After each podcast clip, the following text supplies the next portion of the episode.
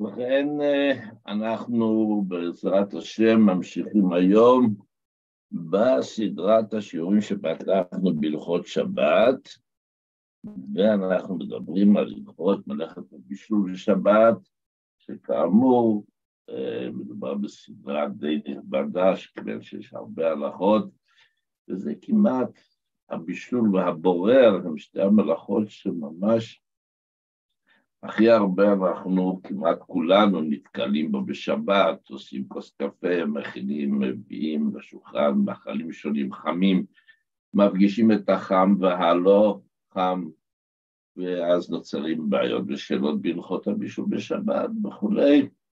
והבורר, כן, כפי שידבר באריכות, זה אחת הדוגמאות שתמיד הספרים שמנסים לזרז את הבן אדם שהיא יהגה בהלכות שבת, מביאים את הדוגמה שמפעולה סתמית כזאת, כאילו להוציא משהו ממשהו ולעשות סדר וכיוצא בזה, כבר אפשר להיכשל חס ושלום במלאכה הזאת. על כל פנים, אנחנו מלאכת הבישול בשיעור הקודם, דיברנו על הגדרים, צריך לחזור על זה שוב ושוב ושוב בלי סוף. אמרנו, נחזור זה רק ממש עכשיו ככה בזריזות. יש את המושג של הכלי ראשון, כלי ראשון זה הכלי שבתוכו התבשל והתחמם הדבר, המאכל, המשקה, מה שיש. כלומר, זה כבר לא על האש, האש אין מה לדבר, אף אחד לא יעלה בדעתו לשים דבר לתוך סיר שנמצא על האש, אבל גם כשהוא הורד כבר מהאש, כל עוד הוא נמצא באותו כלי שבתוכו הוא בושה לחומם, דינו ככלי ראשון, שכלי ראשון בכוחו לבשל כל דבר שיש בו משום בישול. ועל זה נדבר בשיעור היום, מהם הדברים שלכאורה אין בהם משום בישול. אבל בואו נראה עליו. כלי, יש עירוי מכלי ראשון, מאותו כלי שדיברנו עליו, הכלי שבתוכו התבשל וחומם הדבר, שאנחנו שופכים מתוכו על משהו, על מאכל, על משקה או משהו, זה עירוי מי כלי ראשון. ואחרי כן, כאשר אנחנו העברנו את מה שבושל בכלי הראשון הזה לתוך כלי אחר, מהקומקום המעמיכם לכוס, מהסיר לצלחת, זה מקבל דינו הוא כלי שני. אם לשפוך מהכלי השני אז על משהו, זה עירוי מכלי שני, והכלי שלתוכו זה יוכנס, זה הכלי שלישי. ובכן, עכשיו אנחנו מגיעים לשיעור של היום, שהכותרת שלו היא בישול אחר בישול. כלומר, דברים שכבר מבושלים עברו פעם אחת את תהליך הבישול, האם ומתי ואיך ולמה וכמה אנחנו יכולים חס וחלילה, אם נשים אותו עוד פעם, להפגיש אותו עם החם, שוב הוא יחזור ויתעבר בו מלאכת הבישול.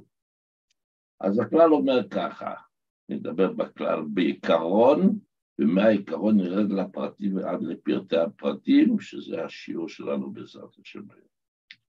אין בישול אחר בישול ביבש. זה מאוד מוגדר כיבש, כן? כלומר, דבר שכבר התבשל כל צורכו, כן, מבושל 100 אחוז, כי מבושל 99 אחוז, אז האחוז הנוסף שאנחנו נוסיף חס וחלילה זה חילול שבת גמור. אבל דבר שכבר מתבשל לגמרי, מבושל כל צורכו, אם אנחנו מעבירים אותו למצב ששוב יהיה מצד דיני הבישול אמור להיות מלאכת המבשל, דיברנו בשיעור הקודם שבכלי ראשון אסור לשים כלום כיוון שזה בישול, זה מבשל כל דבר שמכניסים לתוכו, אבל יש עוד דבר שכבר בושל כל צורכו והוא יבש, ואנחנו שמים אותו עכשיו לתוך סיר כזה שהורד מהאש, כן? כשהסיר על האש אסור לשים כלום, אבל כשהוא כבר הורד מהאש לשים לתוכו משהו, בואו ניקח דוגמה, איזשהו אה, שניצל שהוא לא, אין לו שום דרגת לחות. נדבר עוד מעט, כן? זה הגדרות לכל דבר, רק לדוגמה, שניצל שאין עליו שום דרגת לחות ומבושל כל צורכו, תשים בתור, הורדנו מהאש את הסיר של החמין, או הסיר של המרק, נצא לשים את, את השניצל הזה בתוך הסיר, אין שום בעיה. כמו שהשניצל הזה עכשיו יותר ויהיה ממש רך ונעים לאכילה, לא קרה כלום. אין בישול אחר בישול ביבש. שוב, לא על הפלטה, כשהורדנו מהפלטה. ויש אחרי בישול אחר בישול בלח.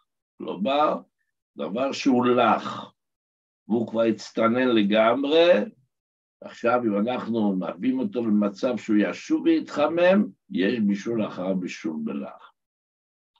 מה נקרא הצטנן, לא הצטנן, ההגדרה כפי שהפוסקים מגדירים אותו, כל עוד המאכל ראוי לרוב בני אדם, לאכול אותו בתור מאכל חם. כן, יכול להיות, יש מאכלים שאפשר לאכול אותם קר גם כן. לא. אנחנו אומרים שאין בישול אחר בישול, שיש בישול אחר בישול בלח, כאשר הוא הצטנן, מה פירוש שהוא הצטנן?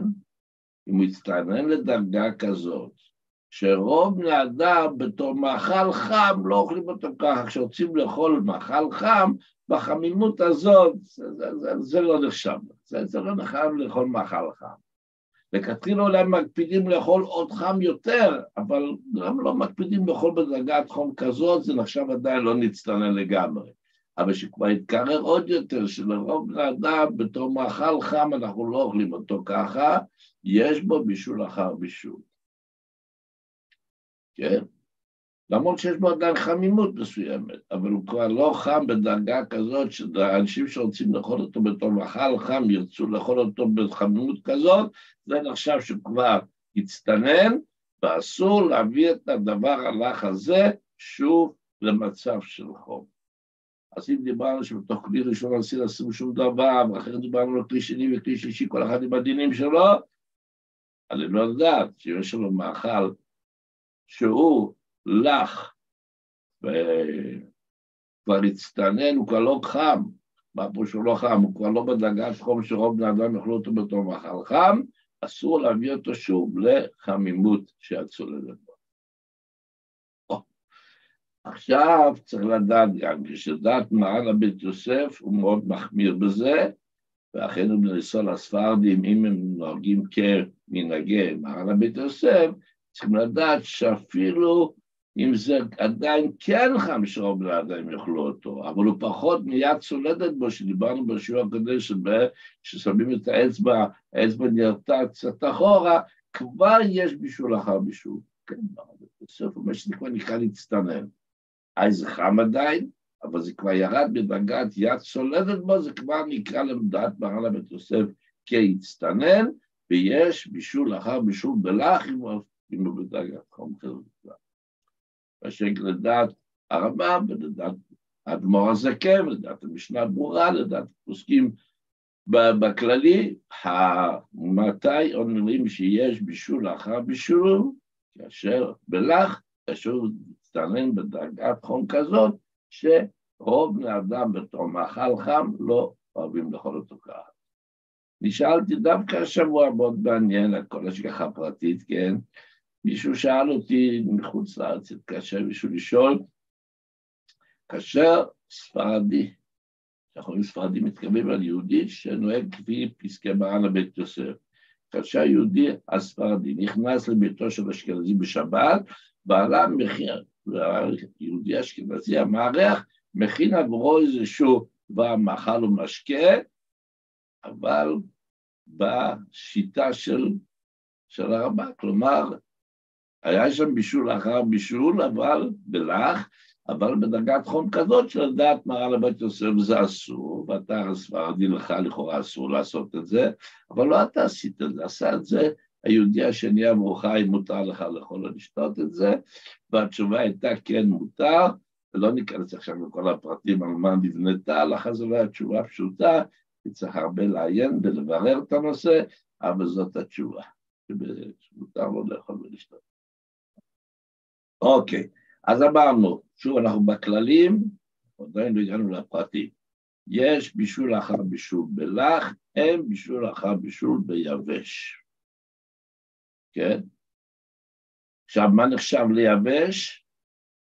אז זה דבר עוד רגע, רק לפני כן עוד נאמר לכם, לפני שאנחנו נכנסים לפרטים, יש בישול אחר אפייה או צלייה, דבר שעבר רק תהליך של אפייה, או תהליך של צלי, צלי מדובר צלי אש, לא צלי בתוך סירות. אבל אחרי כן אתה רוצה להעביר אותו לתוך מצב של בישול בתוך מרק, כיוצא בזה, יש בישול אחר אפייה או צלייה, ויש אפייה וצלייה אחר בישול. אז מדובר בדבר שעבר רק את התהליך של האפייה או הצלייה, דבר שעבר את שני התהליכים. בואו ניקח דוגמה, פתיתים, כן? מה שקוראים ביידיש פרפל. פתיתים אפויים, יש, נכון? יש פתיתים, כתוב על ה... פתיתים אפויים. ואחרי כן, הפתיתים לא אוכלים אותם ככה, אי אפשר. צריך לבשל אותם לפני השבת, נכון? יש לנו פתיתים שהם אפויים, אבל כבר עברו גם תהליך של בישול בערב שבת. עכשיו בשבת, במידה וזה כבר לא לך, כן? בשבת אני ארצה להכניס אותו לתוך מרק חם בתוך כלי ראשון, למדנו, יש בישול אחר נכון, יש בישול אחר אבל הדבר הזה כבר עבר גם תהליך של בישול. אתה לא יוצא בו תהליכים חדשים שלא היו בו, כן? כאשר דבר הוא רק עבר תהליך של, של אפייה, ועכשיו אתה מביא אותו לתהליך של בישול, מכניס אותו לכלי ראשון, וכל הגדרים מה נחשב לבישול, אז עשית, פתחת תהליך חדש. אז יש בישול אחר אפייה, יש בישול אחר צלייה. אבל אם כבר עבר שתי התהליכים, אז עכשיו אין את הבעיה, כן?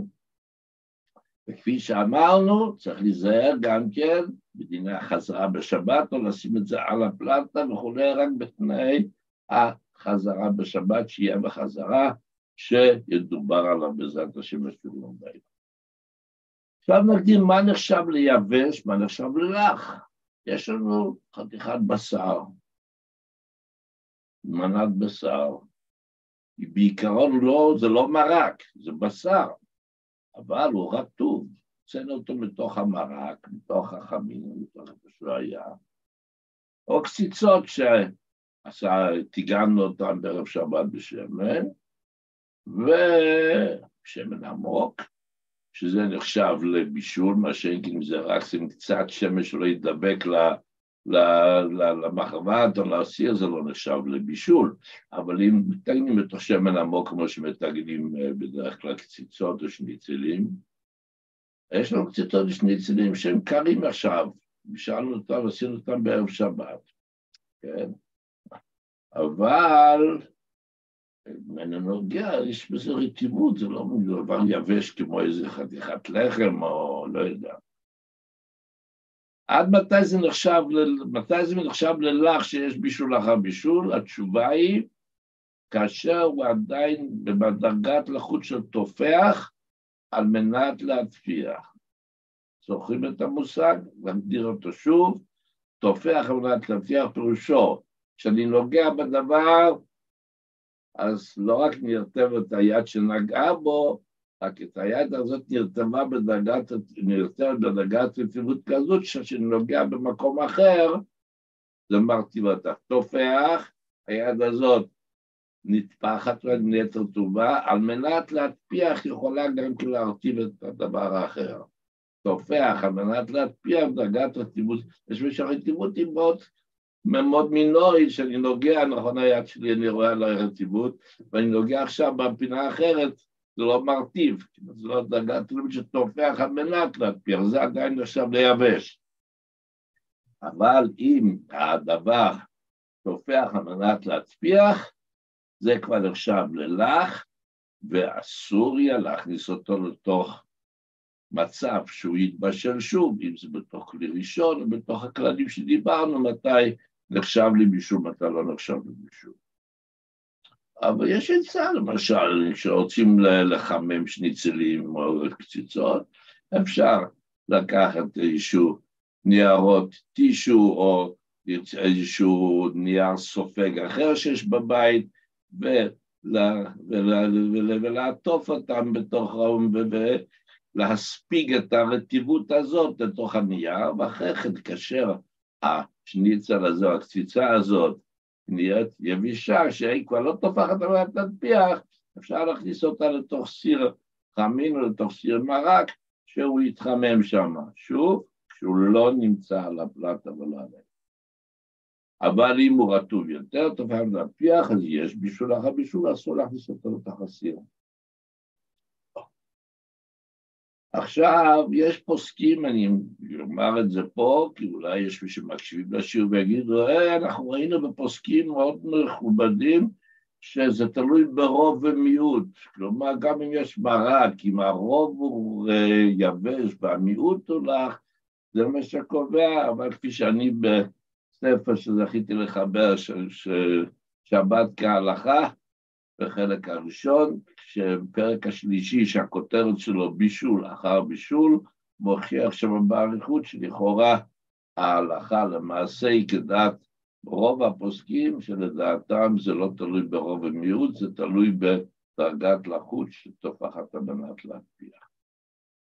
אז לא, הרוב ניקח דוגמה, גם כן, למשל קוגל, עשינו איזשהו קוגל תפוחי אדמה, קוגל אטריות, אבל הוא כבר הצטרף, זה עשינו אותו בערב שבת. יש לנו אטריות מבושלות, כן? בישלנו אטריות בערב שבת, ועכשיו רוצים להכניס את האטריות האלה לתוך כלי שיש בו מרק חם. אז אם זה נמצא בכלי ראשון, כלומר בתוך הסיר שהורדנו מהפלטה, הסיר שבתוכו התבשלו הדברים, התבשל המרק, והוא דינו כלי ראשון, הוא כבר לא נמצא לאש, אסור היה להכניס את האטריות הללו עם הלכים לחרות בדרגת תופח על מנת להטביח. אם נרצה לעשות את זה בכל זאת, אז כפי שאמרתי, אפשר לפזר את האטריות האלה על איזשהו מגבת או משהו, נקייה, ולעטוף אותה ככה ולתת לה קצת ככה, כמה לחיצות קטנות, כדי שה... לחוד, לשפשף אותה הלוך וחזור. אגב, אם אנחנו מדברים, אני עושה את התהליך הזה, הרי ידוע שדבר שטיבולו במשקה צריך נטילת ידיים בלי ברכה, כן? אז אני למשל לקחתי אשכול ענבים ורחצתי אותה, שטפתי אותה תחת הברס כדי, כפי שזה צריך מבחינה היגיינית. אני רוצה לאכול את הענבים, אני צריך לעשות נטילת ידיים, כל ענף שאני נוגע בו הוא, הוא, רטוב, תופח על מנת להטפיח. אז אם אני רוצה לחסוך את הבעיה, אז אני לוקח את זה, פורס את זה על איזשהו מגבת, עוטף אותה ועושה כמה שפשופים על רוב החזור, וככה שזה הלחות שתופח על מנת להטפיח, נספגת בתוך המגבת הזאת, ואחרי כן יש לי את הענבים, היא כבר לא תופח על מנת להטפיח. אז זה סתם ככה מאמר המוסגר. איזה טיפ קטן, אז ככה גם אפשר לעשות בשבת עם האטריות הללו, או הדברים, הקוגל, או השניצלים, או כל דבר שאנחנו כבר בישרנו אותו בבישול גמור במאה אחוזים בערב שבת, ועכשיו הוא כבר הצטנן, רוצים להכניס אותו לתוך הסיר, לתוך המרק החם, בקריר ראשון לתוך החמים, לתוך משהו, לוודא שאין עליהם לחות בדרגת תופח המנת תפיח. לכלי שני מותר היה להכניס אותו. כלומר, אם אנחנו את המרק העברנו לצלחת, לצל... לתוך הצלחת, למרות שהמרק בתוך הצלחת הוא חם רותח, החמים שבצלחת חמים רותחים, אבל הוא בכלי שני כבר, לא בכלי שהתבשל בו, מותר היה להכניס את המאכל המבושל קוצוקו שהוא לח, יש עליו רטיבות. מדוע? אם אתם זוכרים מהשיעור הקודם, דיברנו שלמשקה לא מתבשל בכלי שני. אנחנו זוכרים? דיברנו שכלי שני הוא, אנחנו לא בקיאים מים קלי הבישול ומים לא קלי הבישול, אסור להכניס שום דבר שהוא לא מבושל לכלי שני, אבל אמרנו שני דברים שמותר, מה הם? התבלין והמשקים, שזה מפורש בגמרא שמותר. אז עכשיו, כשהדבר נמצא בצלחת, אז נכון שהשניצל הזה הוא טוגן בשמן עמוק, והוא ממש רטוב משמן עדיין על גביו, או שה... הדברים שהתבשלו, הבשר שהתבשל בתוך סיר בערב שבת, אבל עכשיו הוא עדיין רטוב. הנציבות הזאת כבר בשלה, כן? בערב שבת, נכון? עכשיו אני שם אותו בתוכו, אבל מצד הציצה והשניצה והקורים בעצמו, אין לי בעיה, כי הם, הם לא הלך, על הבעיה זה הלחות. הלחות הזאת זה או מים או שמן, כלומר משקים. המשקה הזה גם כן נתבשל כבר בערב שבת, נכון? יכול להיות מישהו אחר מישהו בלח, אבל בכלי שני הוא לא מבשל משקים. אז הנה, מסקנה, את הרמקולים, כל אחד אצלו, אז, אז לכן למעשה, בנוגע לשאלה שלנו, הלכה למעשה, אנחנו נרצה לשים דבר מאכל שהוא יתבשל כבר בערב שבת כל צורכו ויש עליו לחות, לתוך כלי ראשון אסור יהיה לשים אותו, לתוך כלי שני יהיה מותר לשים אותו עם הלחות שלו, היא לחות ממשקה, שמשקה דינו שאין בו בישול אחר בישול בכלי שני, לא מתבשל בכלי שני. אז אה, עכשיו, האם מותר לעשות עירוי מכלי ראשון? אנחנו רוצים לשים בתוך צלחת או קרה את השניצלים שהתבשלו מערב שבת, או את ה... את ה... ניצות, את הכול, לא משנה מה, ולשפוך עליו מהסיר שבתוך בכלי ראשון, או, או מהמחם, לא משנה, מכלי ראשון אצל עירוי מכלי ראשון, אז בנוגע לעירוי מכלי ראשון, אז מן הדין מותר, מדוע? כיוון שעירוי על משקה, שכבר התבשל פעם, כן? אמרנו שעירוי מבשל כדי קליפה, נכון? זוכרים בשיעור הקודם. כאשר אנחנו עושים עירוי מכלי ראשון על משהו, אז הוא גורם לבשל את הקליפה הדקה העליונה. אבל בנוגע למשקה, כתוב שלתוך משקה מותר להראות מכלי ראשון, כיוון שהוא לא יכול לבשל את הקליפה הזאת, כיוון שהוא מתערבל מיד בתוך המשקה. אם אני לוקח כוס, שם בתוך החלב, כן?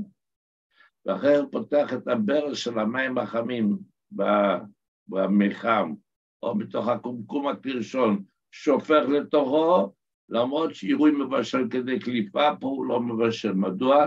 כי הבישול של כדי קליפה זה לשון הלכה שהוא מכה, הוא כאילו מכה על הדבר שנמצא בתוך, שעליו אני מערה, אז הוא מבשל אותו כדי קליפה. אבל כשמדובר במשקה, אז הוא מיד מתערבב בתוכו, הוא לא מכה בו, אז מן הדין בעצם מותר יהיה להראות מכלי ראשון מה, מהציר החם, את המרק או את הזה, על, על קניצלים רטובים וכיוצא בזה, אבל זוכרים בשיעור הקודם אמרנו שלמרות ש... שעירוי אינו מבשל משקה, אבל כשהוא בא בכמות קטנה, יש בצמח צדק ועוד פוסקים שסבורים שכדאי להחמיר את דעת הראשונים שסבורים שכשמדובר מעט מאוד משקה, כן בכוחו של עירוי מכלי ראשון לבשל גם כשמדובר במשקה. כמו מדובר מלאכות מועטת, נכון? השניצילים וכיוצא בזה, הקציצות הן רטובים, אבל לא משקה, זה לא כוס חלב, כן, כשדיברנו בדוגמה. ולכן, אז בואו נשאל עכשיו שאלה מעניינת. מה דינו של, אנחנו מתקרבים לחנוכה, נכון? שבת מברכים, כסלו הייתה כבר איתה, ואנחנו בעזרת השם, מחר בערב, אנחנו אה, בעזרת השם נאמר כבר יעלה ויבוא, כיוון שיהיה כבר יום ראשון של חודש כסלו, אנחנו כבר מרגישים שחנוכה ברקע, וכבר יש להשיג אה, כל מיני דברים שאני לא ממליץ לאכול אותם, אבל דברים שיש בהם הסופגניות, שיש בהם בתוכו ריבה. אז שיש בתוכו ריבה שמיוצרת אולי גם כן מפרי, אבל היא לא על טהרת הפרי, זה דבר שהוא לא מבושל, אז על זה לא נדבר. אנחנו נדבר אבל כאשר יש לנו, אנחנו שמנו בתוך, הש... בתוך הסופגניות שלנו ריבה אמיתית שעל טהרת הפרי. בפרי שהתרסק, דינו כלך, או שמכיוון שלפני שהוא התרסק הוא היה פרי, הוא היה יבש, אז נכון, הסקנו אותו והפכנו אותו, אנחנו נשאר גם ככה, אז זה דיון בפוסקים, אותו דבר על רסק עגבניות, כן? שאנחנו יוצרים, אנחנו יודעים שאין בתוכו כל מיני תוספות של חומרים משמרים ומזיקים, רק יש בתוכו אך ורק על טהרת העגבנייה שהסקנו, אז זה שפיך כמו, כמו, כמו משקה. אז הפוסקים דנו בזה, ומחלוקת בפוסקים, מאוד מעניין. הלב אומר כאילו, מה זאת אומרת, זה אבל אה, במקורו הוא דבר יבש, מצד שני. מי אומר לך שזה מה שקובע? אולי קובע עובדה, כיוון שהוא באופן של לחות, אז הוא ממהר להתבשל, דבר נוקשה, דבר יבש לא מתבשל. כך שהפכת את הפרי הזה למשקה, כאילו לרסק עגבניות, אז זה, כבר דינו כלך. חשוב, גדולי הפוסקים נחלקו, ולא כדאי להיכנס לבעיות, נשתדל לעשות את זה בכלי שני וכיוצא בזה כדי לא להיקשר. מה דינו של יבש רוצה למה מקפיא? שאלה שנשאלתי ונשאלים עליו, ויש לנו אותה בימי קורה שאנחנו מוצאים מהמקפיא משהו, נכון, יש כאילו כפור דק כזה לבן, שנוצר מהקור. זה משקה לך, כן? אז תלוי, אם לחות הכפור היא בדרגה שתופח על מנת להצביע, אז בתחילה הבעיה. דיברנו שלחות שלא בדרגת שתופח על מנת להצביח לא מעניינת אותנו, אבל אם באמת תצטבר עליו לחות כזאת שאני מלטף את הדבר הזה ונוגע בצד, במקום אחר ביד, אני אמרתי, אז כמובן שדינו כלך, שלא יתבשל, אסור לחמם אותו באופן שיש בבישול, לא להכניס אותו לכלי ראשון וכולי וכולי. אגב, שאלו אותי מה בנוגע למוקצה, האם יש לנו במקרר דברים שהם קפואים? ובמצב הזה שכפו לא ראוי לאכילה, כן, צריך להפשיר אותו. יש בעיה אולי של מוקצה, כיוון שהוא לא ראוי לאכילה, עכשיו התשובה היא לא. למרות שעכשיו במצב הכפו זה לא ראוי לאכילה, אין פה בעיה של מוקצה. אבל על כל פנים, כשאנחנו מוצאים מהפריזה, מהמקפיא, מאכל שיש עליו כמכפור דק כזה, אנחנו צריכים לשים לב שמלאכות היא באופן שטופח על מנת להטפיח, רוצים להכניס אותו לתוך כלי עם מים חמים או משקה חם או מרק חם בכלי ראשון, לנגב אותו קודם באופן שהוא לא יהיה כבר תופח מנת להטפיח. עכשיו מגיעים לשאלה מאוד מאוד עקרונית. השאלה היא יבש שנמרוח. האם דינו כלך או כיבש? עוד מעט ניקח דוגמאות, סוכר, אבקת מרק, אבקות לתינוקות, כל מיני אבקות לתינוקות, כאשר אנחנו מרגישים אותם עם המים החמים, הן הופכות ללח, כן?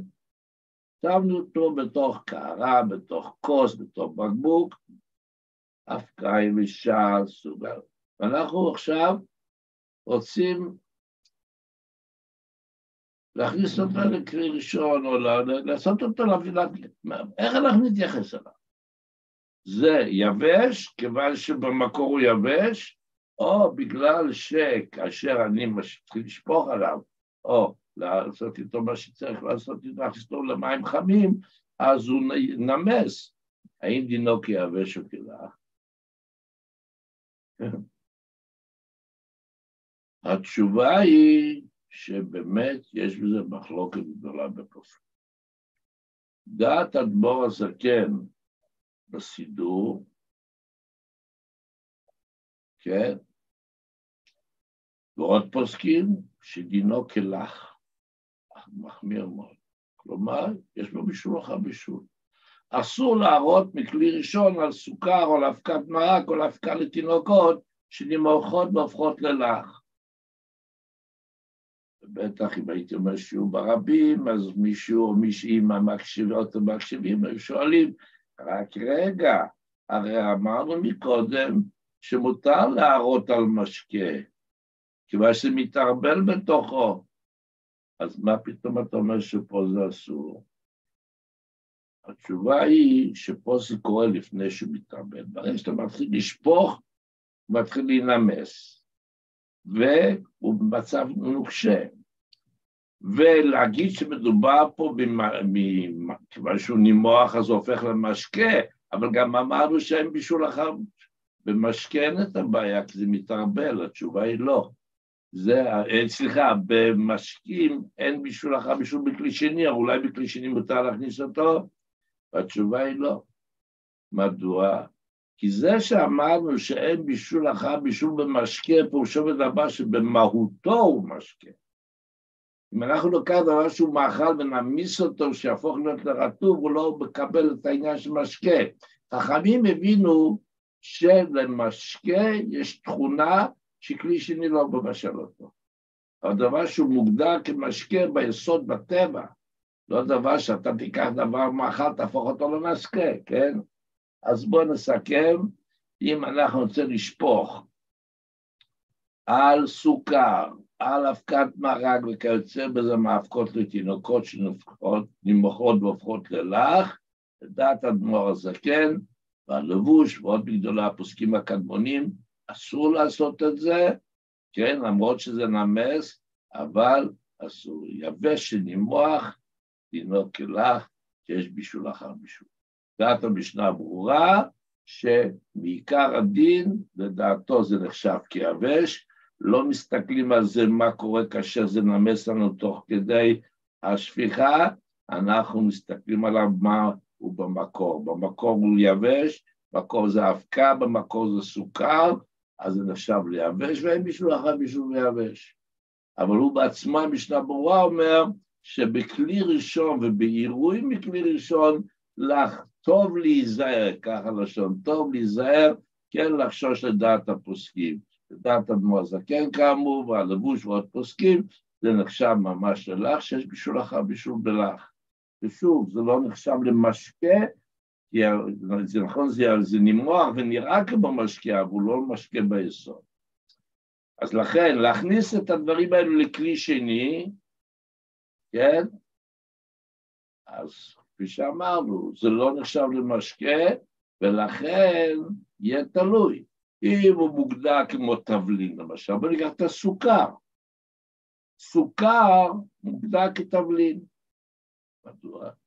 אתם זוכרים את ההגדרה של התבלין, דבר שעניינו הוא לא לאכול אותו בתור מאכל כמו שהוא, אלא להטעים מאכלים אחרים.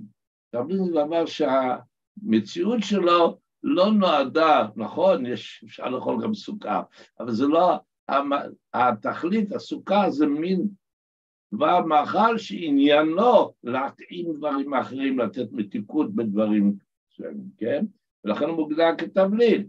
אז תבלין לא מתבשל בכלי שני, אז אם אנחנו שמים בתוך כוס מים חמים, ונצטרך עכשיו להוסיף לתוכו את הסוכר, אין לנו חשש, אוי, בישול, בישול אחר בישול, לא.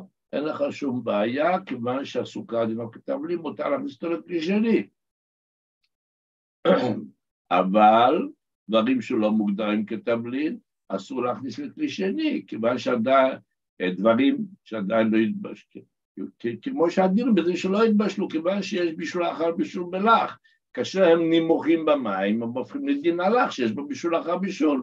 אין דינם כמשקה, כמו שאמרנו מקודם. ומשקה שלא נבשל בכלי שני זה דברים שביסודם הם משקים, הם מוגדרים ככה ביסוד, אבל בנידון דידן זה לא משקה, זה אוכל שנימוח. כמו שאמרנו, דת המשנה ברורה, מותר להכניס אותנו בכלי שני, אבל צריך גם לזכור, יש שם אבקות, שני מסות שבכלל לא נתבשלו עדיין. ואיך תדע ממה זה מורכב, האם זה באמת האבקה הזאת כבר פעם אחת התבשלה ועכשיו היא התייבשה והפכה לאבקה, או שזה כל מיני דברים שהכניסו לתוכם כמו שהם ביסוד בטבע, ובכלל הם לא עברו עדיין תהליך של בישול. אז צריך מאוד להיזהר, כן? שזה בטח לכל הדעות אסור להכניס גם לכלי שני. העולם טועים בזה, חושבים שכיוון שזה נמס, בטח זה יתבשל כבר, למה זה נמס? זה לא קשור אחד לשני. עוד חשוב לדעת שחמאה למשל, חמאה, מרגרינה, למרות שהם כן מתבשים את תהלכי ייצור, יש בהם בישול אחר בישול לדברי הכל, ולא ניכנס הטעם למה ומדוע, מי שרוצים ללמוד את הדברים במקורם, יכולים לעיין בספרינו, כפי שאמרנו בשבת כהלכה בפרק שלישי, ששם הכותרת שלו בישול אחר בישול, שם בהערה מספר כ"א, בהערה כ"א אנחנו מסבירים מדוע שונה דין החמאה והמרגרינה, שלמרות שכבר התבשלו פעם, יש בהם בישול אחר בישול. אוקיי, ועכשיו נדבר על הכנסת מלח לתבשיל. הדבר הכי שכיח בשבת, מוסיפים מלח. האם מותר? האם אסור? המלח כבר עבר תהליך בישול? הוא במצב של בישול אחר בישול או לא? אז ככה, יש שני סוגי מלח, שוב, אני אומר מה שביררתי בשעתו כאשר עסקתי בנושאים האלה באופן של uh, חיבור הספר. ייתכן שהדברים משתנים עם השנים, היום אנחנו בדור שמדי יום ביומו ממציאים פטנטים. אבל מה שידוע לי זה שהסוג העבה, מה שמכונה בלשון הבלבוסטס, מלח בישול, מלח העבה, הוא לא עובר בכלל תהליך של בישול בייצור. אחרי שמעדים את מי הים ש... והפכו ונשאר מלח, מייבשים את זה בתנור בחום גבוה, ומילא זה לא עבר תהליך של בישול, מקסימום תהליך של אפייה, וזה שהוא ייבשו אותו בתנור בחום גבוה. במלח הזה יש משום בישול בשבת לכל הדעות, ואסור אפילו להכניס אותו לכלי שני, שימו לב, מלח אסור להכניס לכלי שני בשבת. יש לנו את המרק שאם הוא בכלי שני, כן? זוכרים בשוק קודם דיברנו שמרק, אם שופכים מהסיר ישירות לצלחת, הצלחת דינה ככלי שני, אבל אם מוצאים במצקת ומעבירים לצלחת ולא נותנים למצקת לשקף שם בתוכו שהיא בעצמו תהפוך כבר לחם, אלא מוצאים ושופכים, מוצאים ושופכים, אז הצלחת דינה ככלי שלישי, אבל אם מדובר בצלחת מרק שהיא כלי שני, נצטרך להוסיף מלח אסור, כן? מלח רב, המלח הדק, מה שמכונה סלית, או איך שנקרא לזה, אז uh, המלח הדק הזה, זה משמש בדרך כלל למלוח uh, דברי מאכל, סלטים, מיוצר בתהליך של בישול, אחרי כן, כדי לייבש אותו, מכניסים אותו גם לתנור בתהליך של האפייה. אז אמרנו, דבר שיש בו גם בישול וגם אפייה, אז בעיקרון צריך להיות מותר וכולי. נתייחס לזה עוד בהמשך. עכשיו, להכניח את המלח לדבר חם שהוא נמס בתוכו, או מה אמרנו? שיבש מוח, זוכרים? יבש מוח, אמרנו שלדעת אדמו"ר הזה כדינו כלך, יש בישול אחר בישול. אז נכון, המלח כבר תהליך של בישול, אבל עכשיו כשאתה שם אותו בתוך דבר חם בכלי שני למשל, בתוך צלחת המרק שהיא כלי שני, וזה נמס בתוכו, אז זה לכאורה הופך להיות ללח. מהרגע שהופך ללח, אז יש בישול אחר בישול ללח.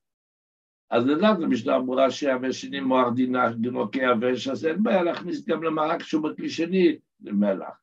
אבל לדעת אדמו"ר שיבש שני מוח דינו כלח, המלח הזה ברגע שהוא ינמס בתוך הצלחת הוא הופך להיות ללח שיש בו בישול אחר בישול. אז בתוך כלי שני שאת צודקת, ואסור להוסיף מלח.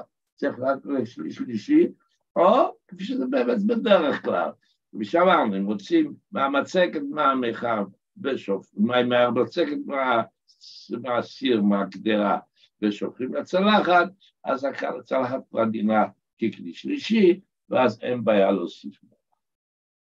לשים לב, לפעמים אבל הבוסטה כבר יש לה את הסוף של הסיר, קשה קצת לעבוד עם המצקת, לוקחת את הסיר עצמו, שופכת לצלחת בגישה מרק, שימו לב, הצלחת הזאת אסור להוסיף שם מלח, לדעת אדמו"ר הזקן. אבל להראות מכלי שני, או להכניס לכלי שלישי, מותר.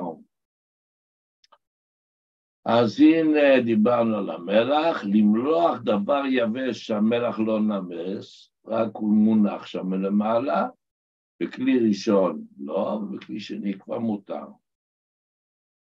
ועכשיו, מה השעה? הופה. Mm, טוב, אז אנחנו נצטרך לעצור פה, כי כבר השעה, הגיעה כבר השעה. למרות שהייתי רוצה להמשיך. אז uh, בשיעור הבא, בעזרת השם, אני אדבר עם הממונים על השיעורים, מתי השיעור הבא יהיה. בשיעור הבא, בעזרת השם, נדבר על בישול אחר אפייה וצלייה, אף יציאה אחר בישול, שקדי מרק, כל מיני דברים מעניינים שהמשך לנושא של בישול אחר בישול. יום טוב, משיח